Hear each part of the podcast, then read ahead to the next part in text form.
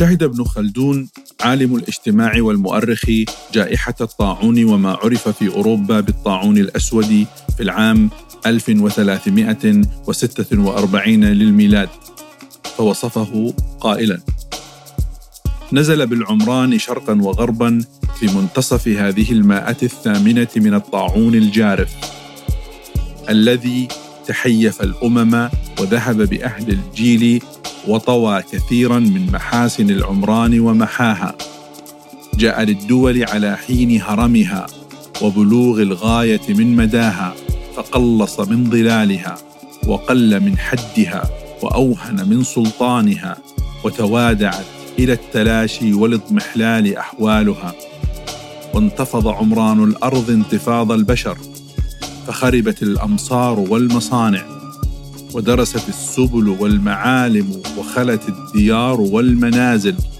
وضعفت الدول والقبائل، وتبدل الساكن، وكأني بالمشرق الذي نزل به مثلما نزل بالمغرب، ولكن على نسبته ومقدار عمرانه، وكأنما نادى لسان الكون في العالم بالخمول والانقباض، فبادر بالإجابة: والله وارث الأرض ومن عليها. وإذا تبدلت الأحوال جملة فكأنما تبدل الخلق من أصله، تحول العالم بأسره وكأنه خلق جديد، ونشأة مستأنفة وعالم محدث. أهلاً وسهلاً بكم إلى السردية صفر، معي أنا محجوب الزويري.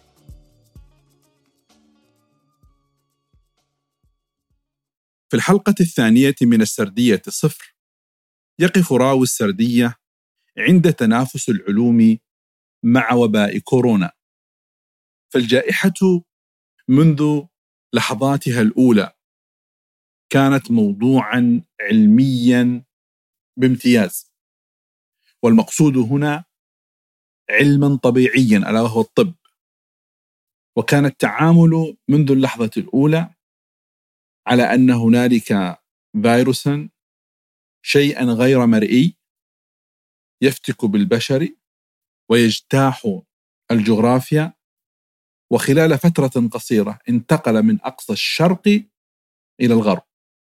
والحديث في الأيام الأولى كان واضحاً يركز على طبيعة هذا الفيروس، كيف أن هذا الفيروس ينتشر، كيف يتحول، كيف يفتك بالجسم البشري، كيف يؤدي إلى آثار سلبية على جسم الإنسان، كيف يهاجم جهاز المناعة. كلها أوصاف تتعلق بعلم الطب وما رافقه من هذه العلوم الطبيعية.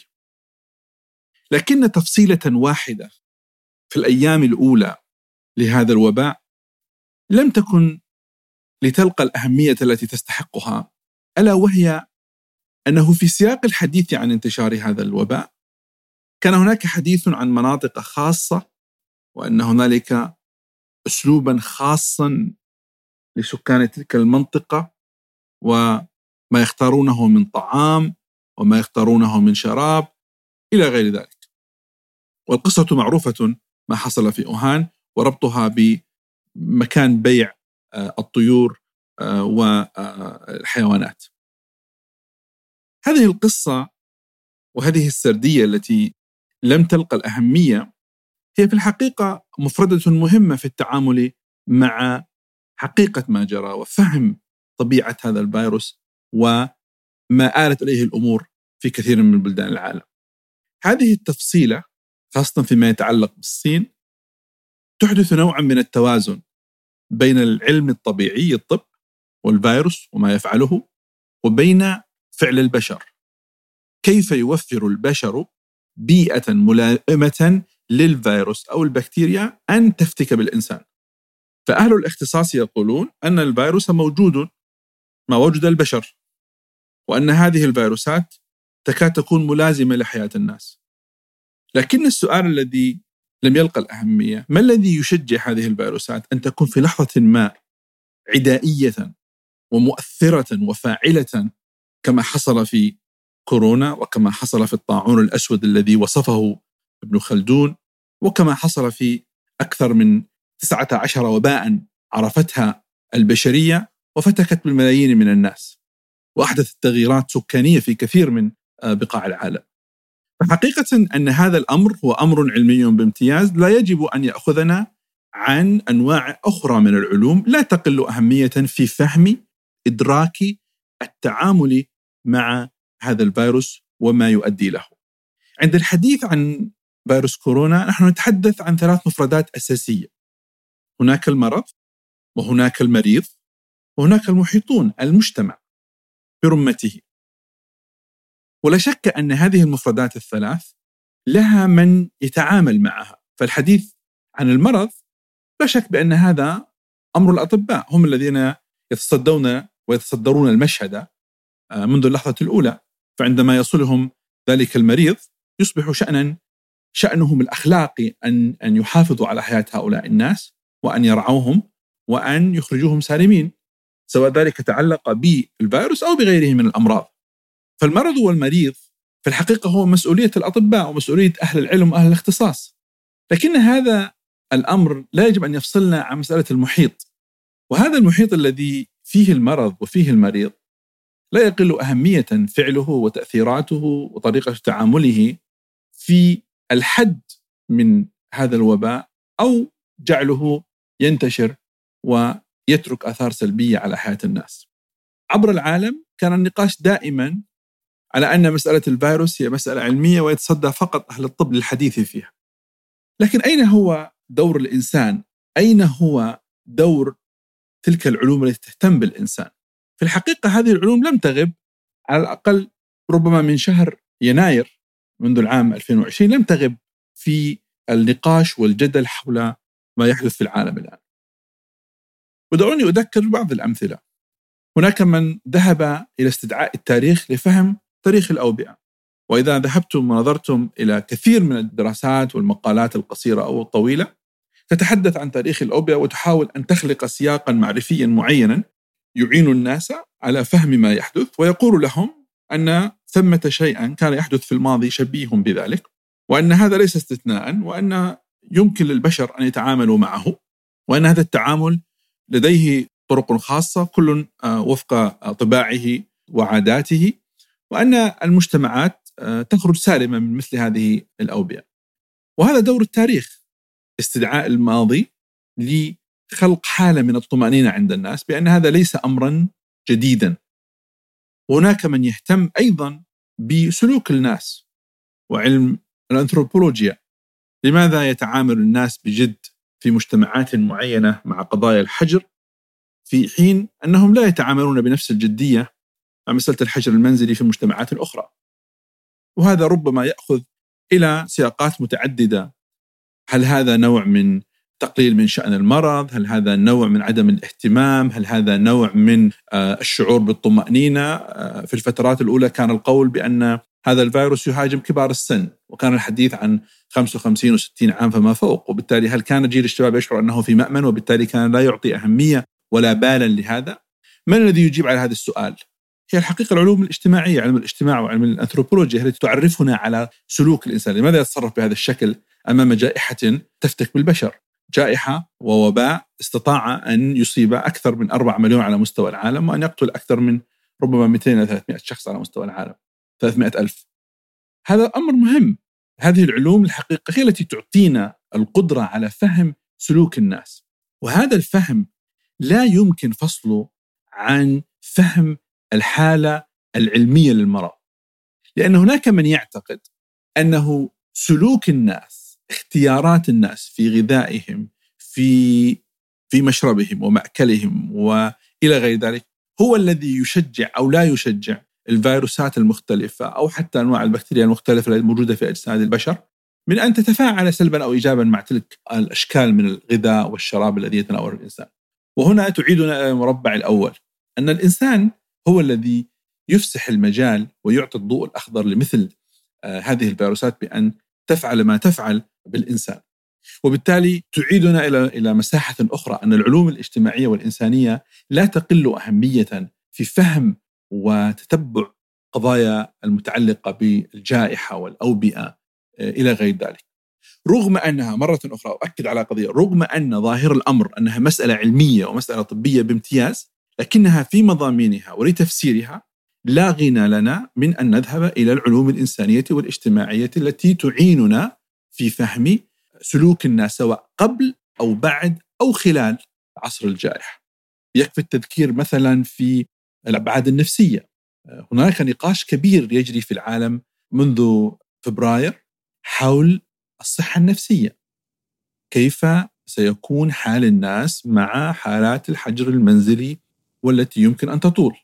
هنالك تقارير تتحدث عن مشكلات اجتماعية، عنف أسري، هنالك في أحد المدن بالصين ارتفعت حالات الطلاق لكن مكاتب الطلاق لم تكن مفتوحة حتى تتم عمليات الطلاق. هنالك تأثيرات بالغة على الاقتصاد، ما معنى مثلا أن يقال بأن هناك ملايين الناس يفقدون أعمالهم بسبب الجائحة؟ ما الذي يفسر ذلك؟ ما الذي يمكن أن يعطي دراسات حول مآلات تلك الجائحة غير العلوم الإنسانية والاجتماعية؟ في الحقيقة رغم أن العلوم رغم أن العلوم الطبية المحضة تهتم بالمرض وتتابعه وتسعى للبحث عن علاج أو لقاح يمكن من خلاله وقف الجائحة، لكن هناك خطا موازيا لا يقل أهمية ولا تأثيرا ولا ضرورة، ألا وهو العلوم الإنسانية والاجتماعية. فالجائحة مع التفاعل العلمي مع الحالة المرضية التي يعيشها العالم والنظام الصحي بكل تفاصيله، لا مفر من أن نستعين بهذه العلوم الإنسانية والاجتماعية حتى نفهم آه هذه التبعات آه لهذه الجائحة، سواء كان ذلك في الأبعاد السياسية والاقتصادية والاجتماعية. الجائحة تخلق تهديدات ناعمة، الجائحة تخلق مشاكل وتحديات طابع اقتصادي وأمني ونفسي، هذه لا يمكن أن يحلها سوى العلوم الإنسانية والاجتماعية. الأعراض النفسية التي يتعرض لها الناس بسبب الجائحة لا يمكن أن يحلها إلا أهل علم النفس. صحيح أن هذه العلوم ربما لا تجد الأهمية التي تستحقها، لكن لا مفر للإنسان أن يذهب لها وأن يستظل بظلها وأن يقلب صفحات الذين كتبوا ويكتبون في هذه الموضوعات حتى يفهم ويستطيع أن يبدع في التعامل مع الأوضاع الراهنة في العالم. خلال الأشهر القليلة الماضية منذ فبراير، عشرات الدراسات التي نشرت بلغات متعددة عن تاريخ الأوبئة بتفاصيل، عن الصحة النفسية، عن التبعات الاجتماعية والاقتصادية، عن مآلات ذلك على النظام الدولي. هناك من يتنبأ بأن هذه الجائحة قد تؤدي إلى سقوط دول كما أدى وباء قبل الميلاد إلى سقوط الإمبراطورية البيزنطية. هذا أمر مهم. هناك من يربط مثلا بأن هذه الجائحة تشبه جائحة الطاعون الأسود في أنها انطلقت من الصين وبأنها ذهبت إلى إيطاليا، وبالتالي هذا يدفع إلى القول بأن ربما يكون أعداد المصابين وضحايا هذا المرض ربما تكون كبيرة، وهنا لا يمكن القول أنها ستكون بنفس الأعداد لأسباب كثيرة، لأن تحسن المستوى الخدمات الصحية في العالم إلى غير ذلك، لكنها ستكون أكثر فتكاً مقارنة مع أوبئة أخرى حصلت في القرن الماضي، على الأقل في القرن العشرين. ما الذي يمكن أن يعطي للعالم تصور حول هذه الآثار سوى العلوم الإنسانية والاجتماعية؟ الاقتصاد هو الذي يقول لنا أن العالم سيخسر أكثر من نصف تريليون دولار بسبب الأوبئة فقط في عشرين عاماً من القرن الحادي والعشرين، وبالتالي التركيز على الحالة العلمية للمرض أمر ضروري، لأن في ذلك دفع باتجاه الإبداع والخلاقية لإنتاج علاج أو لقاح يقل البشر والأجيال القادمة من المرض، لكن لا يجب التقليل من هذه العلوم الإنسانية والاجتماعية التي تساعد على خلق إنسان متوازن يتفاعل مع هذه الجائحة. فالإنسان الذي يشعر بالأمن، الإنسان الذي يتفاعل إيجابيا مع ما تقوم به الدول والمجتمعات، بالتأكيد سيدفع باتجاه تحسين فرص عمل هذا القطاع العلمي الطبي في أن ينتج لقاحا أو علاجا لهذا المرض. هذا التنافس أنا أسميه تنافس غير مرئي بين العلوم الطبيعية أو الطب وبين العلوم الإنسانية والاجتماعية، في ظاهره أمر حسن، وباعتقادي يجب أن ندفع باتجاه مزيد من الاهتمام بالعلوم الإنسانية والاجتماعية وكيف يمكن الاستفادة منها في التفاعل والتعامل مع هذه الجائحة. الكل يتحدث عن هذه العلوم بنوع من الخجل، لكن نعتقد بأنه نحتاج أن نتكلم بصوت عالي عن دور هذه العلوم وتفعيلها بشكل إيجابي، تصدي المتخصصين في المجالات المختلفة للبحث والدراسة لسلوك المجتمعات المختلفة. هناك أسئلة كثيرة، لماذا هذه الجائحة ذهبت إلى أكثر البلدان تقدماً ومفترض أنها تكون أكثر البلدان قدرة في القطاعات الصحية، بلدان لديها قدرة كبيرة من حيث توفير ما يلزم، ولكنها أخفقت في الأيام الأولى. من يستطيع أن يفسر لنا هذا الأمر إلا أهل العلوم الإنسانية والاجتماعية في جوانب كثيرة. بالضرورة هناك بعض الجوانب العلمية، لكن الجوانب الأكبر منها هي متعلقة ب وضع الخطط، متعلقة بشكل الإدارات، المتعلق بالبعد البشري إلى غير ذلك، وبالتالي هذا مسؤولية العلوم الإنسانية والاجتماعية بشكل كبير. ما الذي يفسر طريقة أو غياب الاهتمام بالمجتمعات الفقيرة؟ سؤال كبير. لماذا الاهتمام بهذا المرض أكثر؟ هناك فرضية تقول أن هذا يعود لأن الصين وهي قوة اقتصادية كبرى، هذا استدعى هذا الاهتمام الكبير بالمرض رغم أنه اهتمام متأخر. هناك من يتحدث أيضاً عن وجود هذا الوباء في دول صناعية كبرى. إذا نظرنا إلى قائمة الدول الكبرى العشرين، كم دولة صناعية ضربها الوباء في مقتل وجعلها تطرح أسئلة كبيرة عن مدى جاهزيتها واستعدادها ودقة خططها وتقييمها للأخطار بشكل سليم. كل ذلك الحقيقة يجعلنا نقول بأنه هناك حاجة إلى تفعيل دور هذه العلوم وتصدي أهل هذه العلوم للتعامل مع تبعات هذه الجائحة ومع تفاصيلها اليومية الحقيقة التي تتزايد يوما بعد يوم.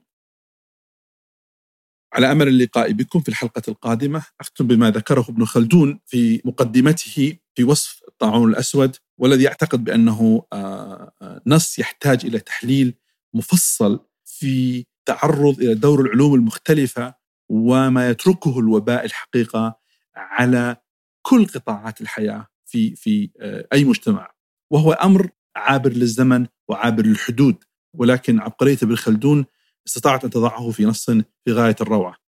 يقول في نهاية حديثه عن الطاعون الأسود: وإذا تبدلت الأحوال جملة فكأنما تبدل الخلق من أصله، تحول العالم بأسره وكأنه خلق جديد ونشأة مستأنفة وعالم محدث. أعتقد أن كل واحد يعيش الآن ويستمع إلى هذا النص ربما تطرح أسئلة كثيرة حول ما حدث في حياة الناس من تغيرات، ولا يمكن أن يجيب عليها تحليلا وفهما ودرسا إلى العلوم الاجتماعية والإنسانية. حفظ الله الجميع.